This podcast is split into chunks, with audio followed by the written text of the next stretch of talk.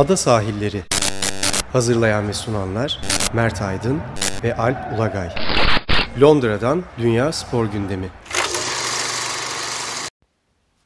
Londra'dan merhabalar. Ben Alp Ulagay. Ben Mert Aydın. Ada sahilinde tekrar birlikteyiz. Bu hafta biraz erken kayıt yapıyoruz ama e, geçen haftanın gündemini, biten haftanın gündemini elbette konuşacağız. Ve önce yine Premier Lig'le girelim. Bu hafta sonu Uluslar Ligi maçlarından sonra e, e, sıkı bir de geri dönüş vardı Premier Lig'de. Özellikle cumartesi günü çok önemli bir maç vardı. Bitişi de, ya maçın kendisi de bitişi de tartışmalı oldu değil Tabii mi? bir de şunu eklemek lazım. Ee, sağ olsun sevgili Okay Karacan Twitter'da yazmış. Hani maç 12.30 maçı İngiltere saatiyle ve tribünler tıklım tıklım dolu. Yani bizde hep bir şey vardı ya her bir, bir isyan. Niye şu saatte oynanıyor? Niye burada oynanıyor? Niye? Ya adamlar abi 12.30'da da olsa kendi saatlerinde 15'te de olsa, kendi saatlerinde 18'de de olsa o tribünleri dolduruyorlar. Ha şuna itirazım etmem. Hani bazıları da diyorlar ki saat ya ben saatten şikayet edenler için söyledim. Bazıları da parasından falan filan ona bir şey diyemem. O herkesin kendi e, harcama durumu, para durumu farklı bir şeydir. Ona itiraz etmem ama ya bu saatlerle çok insanlar bizde çok e, şey yaparlar ya niye şu saatte bu maç niye bu saat abi adam o en önemli maçını Premier Lig yani bu haftanın Premier Lig'deki en önemli maçı. Öyle değil mi Chelsea Manchester Tabii United tabii. maçı? Haftanın afiş maçı yani. Yani aslında Avrupa'ya baksan hani Inter Milan vardı belki. Hani Avrupa'da da ilk 3 maçtan bir tanesi diyebiliriz.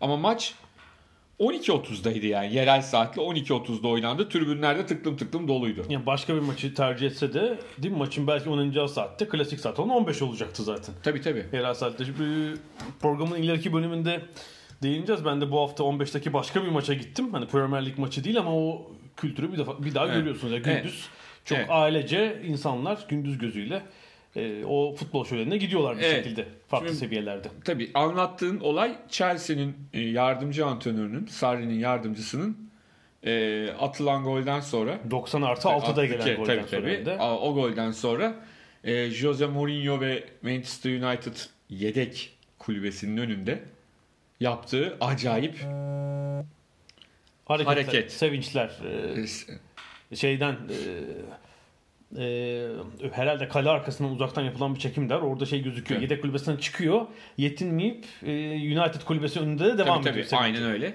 E, yani şöyle bir şey var. Hani biz Jose Mourinho'ya bazen laf ederiz ama burada yüzde yüz haklı. Yani o çok orada sinirlenmekte haklı ama orada da galiba Maurizio Sarri'nin e, olaya müdahalesi ve ardından antrenörünü özür dilemeye Jose Mourinho'ya yolla- yollaması olayın e, nasıl diyelim basın toplantılarına yansımamasını sağladı. Yani muhtemelen böyle bir şey olmasa o basın toplantısını Mourinho sadece Bunun üzerine o olay üzerine kurabilirdi. Onun yerine e, olayı anlattı, özür dilendiğini, kendisinin de unuttum bile dediğini anlattı ve e, bu iş orada bitti. Evet, maç sonu yayınca böyle bir açıklama yaptı çünkü. Tabii. İsmini bile bilmiyorum ben antrenörü. Bilmeme gerek yok ama hem önce Sarri sonra da kendisi Ha, her ne kadar İngilizler hemen bundan önce ne zaman ne olmuştu diye baktıklarında ilk çıkan Rui Faria'nın yaptıkları e, Mike Dean'e galiba İngiliz hakeme e, 3-4 sene önce orada da e, Mourinho'nun yardımcısı Mourinho yapmış. yardımcısı ama oradaki fotoğraflarda da görüntülerde de Mourinho Rui Faria'yı tutmaya çalışıyor.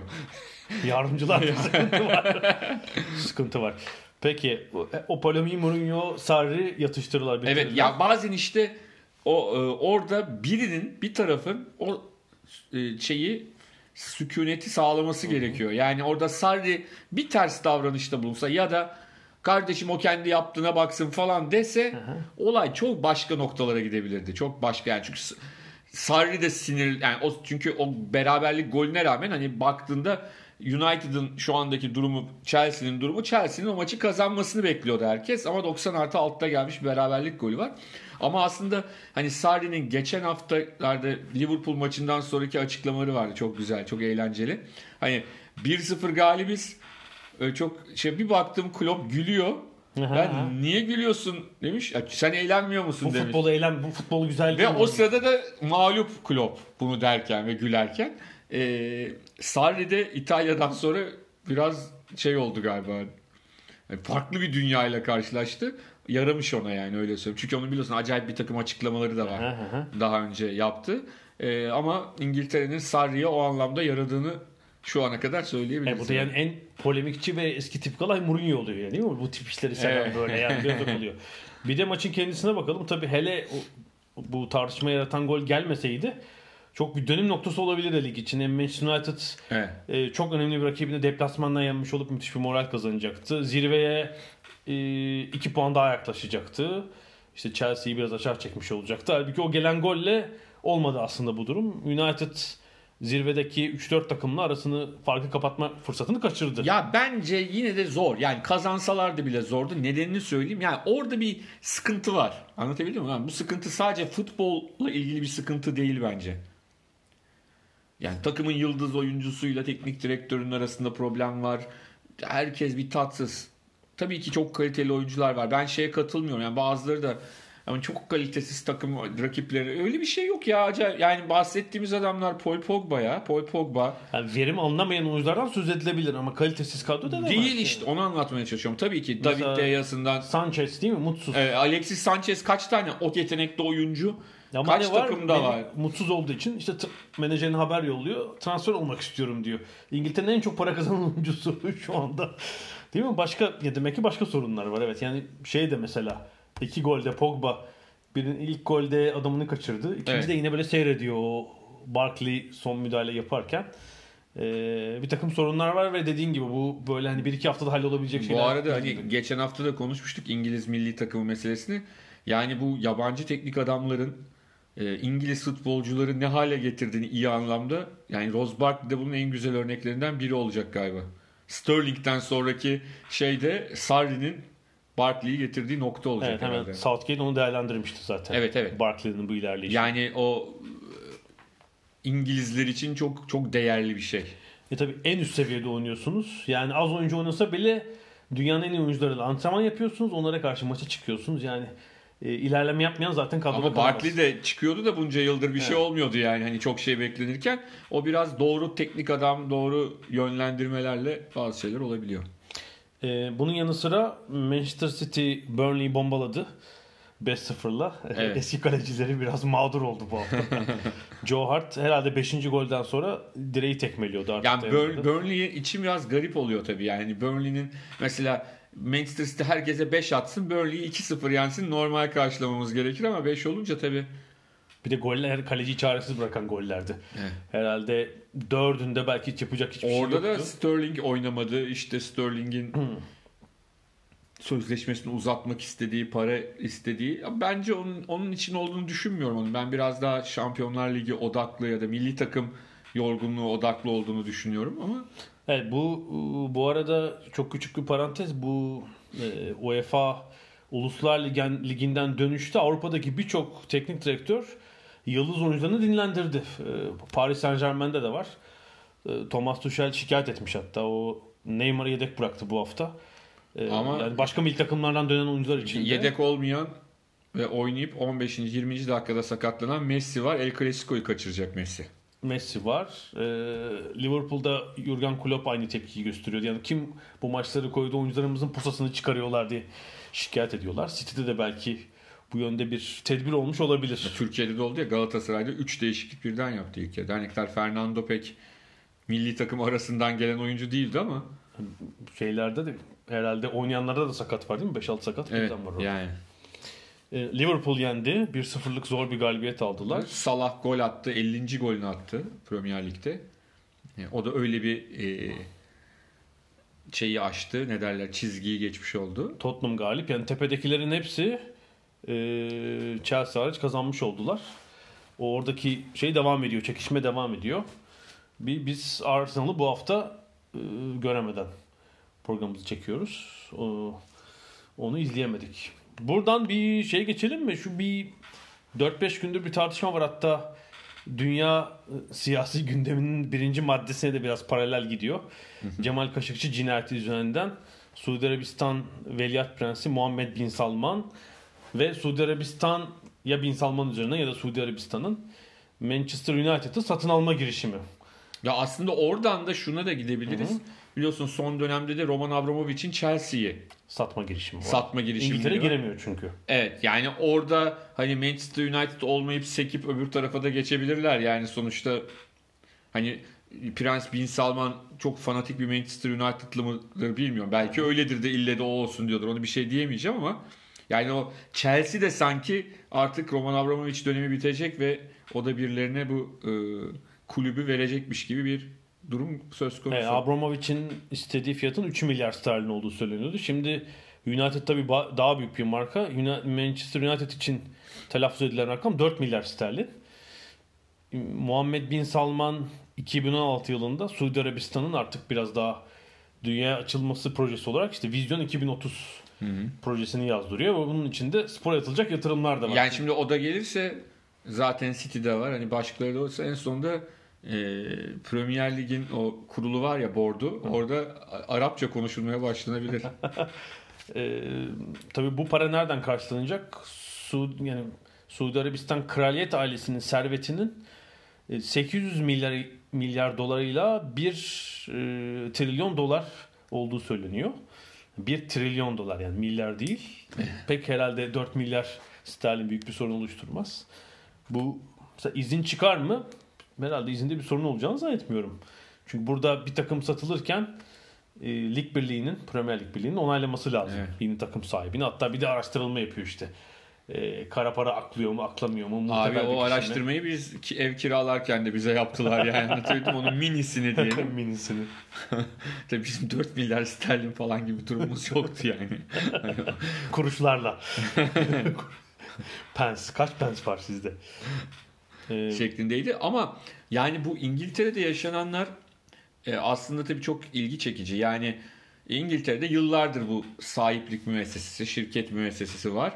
E, şirketlik. E, ama ne zaman ki İngilizlerden yavaş yavaş başka ülke sermayelerine akmaya başladı. İngiltere Ligi'nde birçok belki çok görkemli şeyler yapılıyorsa da bir takım normal İngiliz kültürüne, İngiltere futbol kültürüne uymayan yani teknik adamların çok sık değiştirilmesi gibi başta sabır gösterilmemesi gibi e, paraların zaman zaman yani biz hep çünkü şöyle bir şeyimiz var bizim genel baktığımızda bu sahiplik olayına bakıldığında Türkiye'den çünkü Türkiye'de de şirket olanlar var E, ondan sonra belli bir sahibi olanlar var ama geneli vakıf şey Dernek- dernek, dernek pardon statüsünde, vakıf evet. dernek statüsünde E, hani artık her kulübünde şirketleşmesi Mesi lazım. gere- şirketleşme öte bir sahibi olsun var ama onun e, Türkiye'ye bazı konularda çok uyacağını düşünmüyorum. Özellikle belki Anadolu bazı Anadolu kulüplerinde bu olabilir.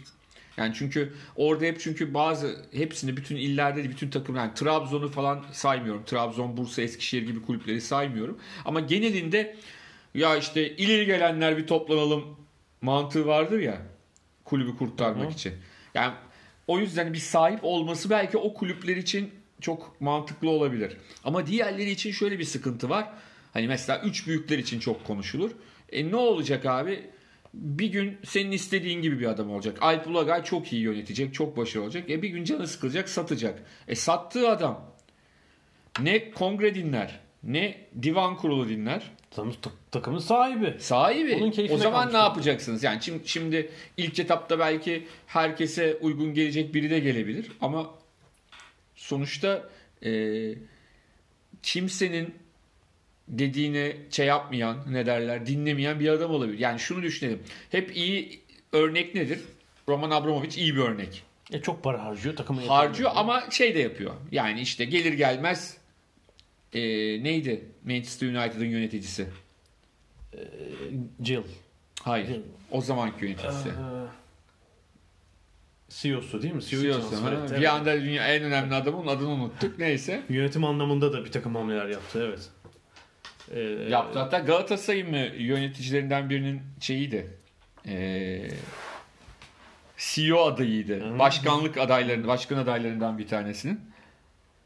E, şey yani bir tek yani sahaya değil sağ dışına da yatırım yaptı. Kulübün Yap, yaptı. yapısını yani da mesela City'de de öyle bir izlenim var yavaş. Ama abi onlar iyi örnek ama azınlıktaki örnekler. Bir de- Port, Portsmouth örneği var. Ha, yani şey- İskoçya'da Hearts örneği var. Tam Bunlar- şeyi söyleyecektim. Şimdi e, senin de bir takım kitaplara ön söz yazdığın Itaki'nin futbol dizisi var. Ben de orada Futbolun Efendileri kitabının James Montague'nin çevirisine ön söz yazdım. Kitabın bölümlerinden biri Portsmouth ayrılmış durumda ve Portsmouth çok geleneksel köklü bir İngiliz takımı. Evet en başarılılardan biri değil. Ancak Portsmouth defalarca sahip değiştirdiği için başına gelmeyen kalmamış tabii. Defalarca ve en sonunda bir taraftar vakfı yani Portsmouth taraftarlarının vakfı el koyuyor duruma. Borçları temizliyor da takımı yok olmaktan kurtarıyor. Peter Canyon'dan özür dilerim ya. Yani çatlayarak bulduk yani en sonunda insan düştü. Bazen en basit kişiyi bulamıyorsunuz. Aynen öyle. Ee, Hep üstte şey geliyor akla değil mi? Chelsea işte sahibi var ne tabii güzel. çünkü doğaldır. Mesela İspanya'da da e, Malaga örneği var. Yani bunu yapmaya çalışan. Şampiyonlar Ligi'ne taşıdılar takımı. Önce çok iyi stat yenilendi. Ne oldu sonra? Evet. Paranın musluğu kesildi. Yani birden. iyiler ve kötü iyi yapanlar, kötü yapanlar var. Ben de hep zaten Türkiye'de karmadan yanayım. Yani hani yapabilen varsa özellikle de Anadolu kulüplerinin çok taraftarlı olanlardan bahsetmiyorum. Yani Trabzonspor, Bursaspor, Eskişehirspor'u da e, bunun içine katmıyorum. Ama diğerlerinin bir şekilde öyle bir e, organizasyonun içinde olmasını daha iyi olabilir diye düşünüyorum. Ee, ama orada da tabii işte doğru ismi nasıl bulacaksınız? Garan hani burada nasıl e, iyi çalışacak doğru kişilerin ille yabancı sermaye olmak durumunda değil bu arada yani yerli de olabilir sonuçta. Ama e, yüz küsür yıllık camiaların ve çok fazla taraftarları taraftarı olan camiaların e, bir sahip etrafında buluşmaları ilk etapta çok tatlı gelebilir. Bugün Roman Abramovich Chelsea'yi iyi yerlere getirdi. Roman Abramovich diyelim ki öyle birine sattı ki adam 3. gün sıkıldı. O zaman bütün o emekler gidecek. Yani bir kişinin yapacaklarına bağlı her şey. E şu şeyde de olabilir. Konuştuğumuz Muhammed Bin Salman örneği. Şimdi adam Tabii. e, iki, yani yakın korumaları bir cinayetle suçlanıyor. Değil mi? İtibarı yerle bir hatta şu var yani artık kral olması mümkün değil veliaht prens ama Suudi Arabistan kral olamayacak deniyor. Hatta bu konudaki en detaylı e, portre New Yorker'da çıktı son birkaç ay içinde. E, yani o da oraya göz atılabilir. Ama gelip takım sahibi olup E, tabii, tabii. burada propaganda yapmak amacıyla kullanırsa United taraftarı diyecek ki yani Glazer'dan beteri geldi. Bundan memnun değildik Evet, ama evet. Yani şimdi Glazer da beterdi ama Ferguson gidene kadar Ferguson'ı yerinden almadı yani anlatabildim mi? Sonuçta hani bunu da yapabilirler miydi? Yapabilirlerdi. Sonra Ferguson sonrakisindeki tercihler, hataları falan ayrı mesele ama sonuçta giden bir şey bir de tabii şunu unutmamak gerekiyor. Bizim kulüplerimizin başına gelebilecek sıkıntı İngiltere'de de bu sıkıntı oldu. Glazer'lar yaptı mesela. Başka şirketlerindeki zararı aktarmak. tabii. Yani başka şirketlerindeki zararı kulübe aktarmak. E tabii Manchester United futbol dünyasının tüm dünyada bir numaralı para basma makinesi diyebiliriz. Evet. Bir marketing harikası çünkü işte 120 sponsoru falan var tüm dünyada. Evet. Adını tekrar söyleyelim. Demin hatırlayamamıştık. Ya yani e, Peter Kenyon. Peter Kenyon'un tabii bunda başlattığı, çok büyük kurduğu düzen. tabii. Sonraki onun e, halefleri devam ettirdiler bu işi ve Glazer ailesinin kulüpten 600 milyon sterlin civarında bir parayı çektiği, temettü olarak çektiği söyleniyor. Yani para koymak bir yana Tabii tabii. e, kulübün karını aile içinde paylaşıyorlar. Aynen öyle. O yüzden de e, bu işler göründüğü gibi de değil bir yandan da. Hani bunu savunan arkadaşlarımız genelde şu mantıkla kötü bir yanlış bir mantık değil. Diyorlar ki ya adam kendi parası olmadığında işte abuk subuk harcıyor. Belki kendi parası olan birisi bu yöneticiliği yaptığında kendi parasını davrandığı gibi davranır. Yani genelde çünkü bu kişiler işte başarılı iş adamları yatırımcılar oldukları için kendi parası gibi davranacağı için ama e, şeyin Stefan Szymanski ile Simon Cooper'in bence söyledikleri çok güzel bir şey var. Futbol Futbol şifrelerinde mi? hem öyle hem de Simon Cooper'le birlikte katıldığımız bir e, şeyde de ondan o kitaptan yıllar önceydi bir panelde de Simon hı hı. aynı şeyi söyledi. Futbol kulübü kar edilebilecek bir şey, kar Yalan edebilecek değil, bir evet. şey değildir. Yani kar edemezsin çünkü kar etmek birinci tercihin mi bilmiyorsun. Yani şam, yani şimdi her kulübün bir hedefi vardır. Bir kulüp şampiyon olmak ister, bir kulüp Avrupa şampiyonu olmak ister, bir kulüp kümede kalmak ister, bir kulüp Avrupa kupalarına katılmak ister. Şimdi bir kulübün diyelim ki şampiyon olmak isteyen bir kulübün başarısı artı bütçeyle çıkmak mıdır? Şampiyon olmak mıdır? Avrupa mantığında tabii ki şampiyonluk çok önde. Tabii ya Avrupa işte on, taraftan yani anlayışında. kar etmek derken onu kastediyorlar. Evet, yani tabii. E, iste yani birini yakalasan öbürünü yakalayamazsın. Anlatabildim yani çok değişik. Türkiye'deki taraftarın da anlayışı. Şimdi Karmar zaten herkes dikkat etmez. Yani lig şampiyonu hele bir Avrupa Kupası düşünebiliyor Ama musun? Türkiye'de şöyle bir durum var. Türkiye'de o kadar kötü yönetildi ki kulüpler. Gerçekten akıllı iş yapan şampiyon da olur. Yani hani anlatabildim mi? Bir süre sonra Evet, olur. tabii. Bir sene iki seneye geçer. Tabii. Üçüncü sene olur. Doğru yönetim modelini kurarsan. Beşiktaş, Beşiktaş ilk cezayı alan kulüptü. Daha erken başladı hepsinden bu yapılanmaya. Ondan sonra bunun meyvelerini nasıl transfer yapması gerektiğini öğrendi Beşiktaş. Hani nasıl hem kazanıp hem transfer yapılır şampiyon oldu. Evet, tabii üste. üç çok iyi sezon geçirdi. İki lig Yani şampiyonluğu, bir şimdi- şampiyonlar ligi. Evet yani o yüzden Türkiye'de gerçekten işini doğru yaparsa birileri kulüplerde zaten onun meyvesi alır yani. O sene almasa iki sene içinde alır. Evet, yani sporun kar üzerine kurulduğu tek mekanizma Amerika Birleşik Devletleri'nde. Evet. Çünkü oradaki e, takım sahipleri bunu bir aynı bir şey değil. Hobinin dışında bir yatırım aracı olarak görüyorlar. Yani ben bu takımı aldım mı bu takım bana işte yılda 50 milyon dolar, 100 milyon Doğru. dolar şu kadar kazandıracak zarar ediyorsa ben bunu satarım ya da Doğru. yeniden yapılandırırım derler. Amerikan mantam orada başka bir düzen var tabi. İstiyorsan bir ara verelim e, futbol üzerinden. İkinci bölümde Amerikan üzerine de bir e, birkaç e, söz edeceğiz. İkinci bölümde görüşmek üzere.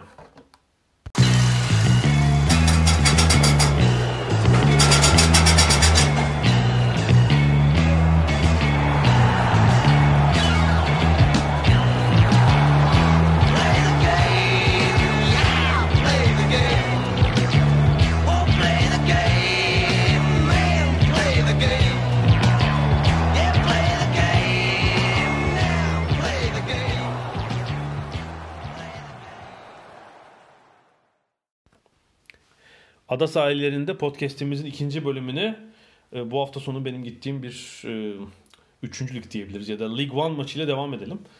E, League One İngiltere futbolunun üçüncü seviyesi. Premier League, Championship. Altında League One biz çocukken gençken tabii Third Division'dı. Üçüncü ligdi ismi. Tabii.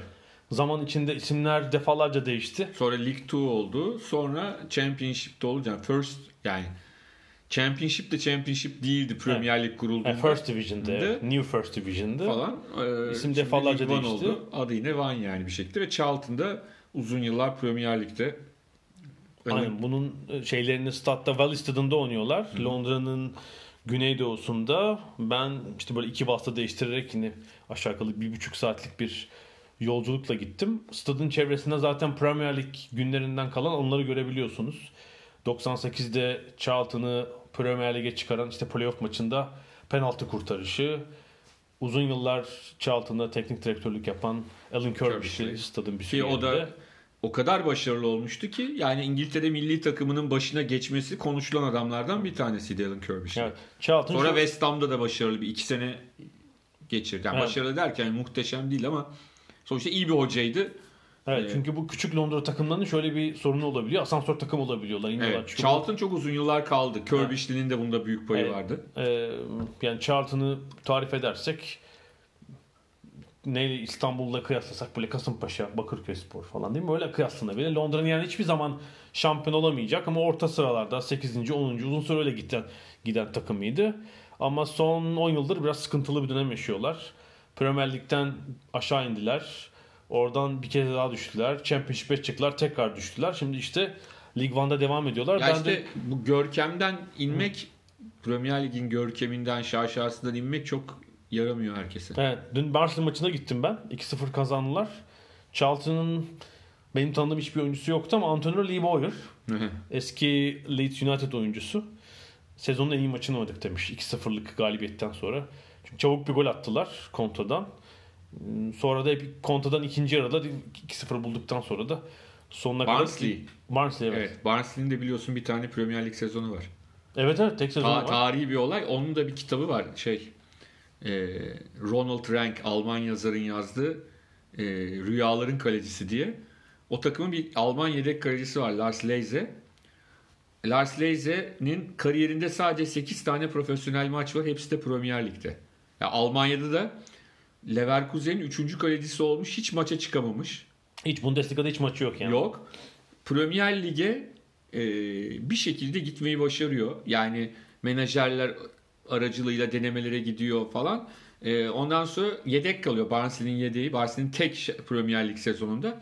Ama kaleci sakatlanıyor galiba as kaleci. 8 maç oynuyor ve bunlardan bir tanesi harika oynadığı ve Barnsley'nin Liverpool'da Anfield'da Liverpool'u 1-0 yendiği maç. Maçtan sonra Kop onu çağırıyor ve alkışlıyor. Ee, öyle enteresan Barnsley'nin bir hikayesi Barnsley'nin herhalde tarihin en unutulmaz sezonu olabilir. 98-99 sanırım. Ha, ben de 20 sene oldu diyor. 20 Ya da ya olmuş. 97-98 ya 98-99. Normalde Lig 1'da zaten 3. sıradalar aslında. Dünkü maçın deplasmanda da olsa favorisi gibiydiler. Bu arada deplasman tribünde herhalde o tribün 4000 kişilik e, bir kale arkası tribün. Herhalde 2500 Barnsley taraftarı vardı. Bayağı da gürültü çıkardılar. Ee, şeye gelirsek 27 bin kişilik Charlton'ın stadyumu The Valley. Çok eski bir stadyum aslında. Yenilenmiş zaman içinde. Sezonun en kalabalık maçı olabilir. Galiba 13-14 bin kişi vardı. Yani 10-11 bine oynuyorlar.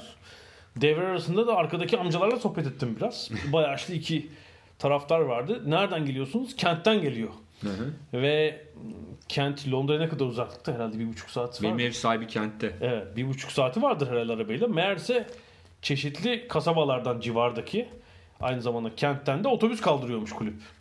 Bayağı şehirler arası Büyük otobüs. başkan. Evet, şey için. e, Otobüs kaldırıyor. sezonu kombinesi olan taraftarlar için. Bu arkadaki e, Terry Joyce da 82 yaşında. 15-16 senedir kombinesi var. Geliyorum. Eski Londralı tabii. Buraya taşınmış. Daha sonra işte şirketi var. Emekli falan. Nereden geliyormuş bu Charlton aşkı? Yanındaki o şeyle konuşamadım daha yaşlı 70 yıllık bir Charlton taraftarı. Herhalde yani o 70 yılın uzun bölümünde e, sezonluk kombinesi var. O çünkü bir ufak grup bunlar. Arkadakilerle sohbet ediyordu. Bir türlü sohbeti bitmedi. Arka sıradakilerle. Amcanın şikayet ettiği şey oldu. Kulüp sahibi. İki, iki dedi İngiliz sahibimiz vardı dedi. Bizi Belçikalı'ya sattılar. Ama memnun değiliz çünkü kadın takımını kapatmış. İyi oyuncularımızı sattı. Hiç memnun değiliz bu kulüp sahibinden. İşte stat dışında da zaten e, taraftar derneği ya da vakfı diyelim şey yapıyordu. imza topluyordu. Yani herhalde böyle bir küçük girişim de var kulübü alalım edelim diye. Ama demin konuştuğumuz konuya Evet. bir örnek memnun olunmayan bir kulüp sahibi. Yani böyle büyük hedefleri olmayan işte kulüp kendi kendini idare Yani etsin. adamı şey de yapamazsın ki kongre yapalım hadi olağanüstü kongre gönderelim öyle bir şey de yok. sahibi adam kulübü. En fazla para toplayabilirsin yani. Ha yani evet. Hisse o, para- almak o için, parayı şey toplayıp biz işte trust olarak taraftar vakfı olarak işte 10 milyon sterlin topladık 5 milyon sterlin. Onlar da AFC Wimbledon gibi yapsınlar. AFC Charlton. Ki ıı, yıllar önce yani 30 yıl önce stadından aslında stadın kirasını veremediği için Valley'den kovulmuşlar 7-8 sezon için. Selhurst Park'ta oynamış onlardan. Ee, ikinci ligdeyken kısmen de birinci ligdeyken. Ama tam bir şey cumartesi günüydü yani. Ee, saat 15'teki maç. Çoluk çocuk herkes gelmiş. Artık işte Lig 1'da oldukça oldukları için biletler belli ki ucuz. Sezonluk biletler bile 200 pound'tu. 200 pound'dan başlıyordu. Eğlenceli bir cumartesiydi benim için de. Buradan bir şeye geçelim. 3 haftadır daha doğrusu ikinci haftası bitti. Londra'da e, NFL maçları oynuyor. NFL London'ın e, maçları oynanıyor. Şey geldi aklıma. Hani Türkçe'de bir deyim vardır ya Müslüman mahallesinde salyangoz satmak diye. İngiliz mahallesinde Amerikan futbolu satıyorlar. Yani Amerikan futbolunun atası olan rugby'yi bulmuş olan İngiltere'de Amerikan futbolu. Ya bunlar tabii ki e, Amerikalılar için çok mantıklı şeyler şu anda yaptıkları şey ama ben bir sonuç vereceğini düşünmüyorum. Ben biraz daha hani tamam pazarlama olarak çok güzel, çok şey BBC veriyor, oradan veriyor, o kamerayla veriyor, bu yorumcuyla veriyor falan çok güzel. Ama hakikaten burada İngiltere'de gördüğünüz zaman şunu anlıyorsunuz. Hakikaten bu kadar yani gençler de dahil buna geleneklerine inanılmaz derecede bağlı bir grup var. Ve bu grubun e,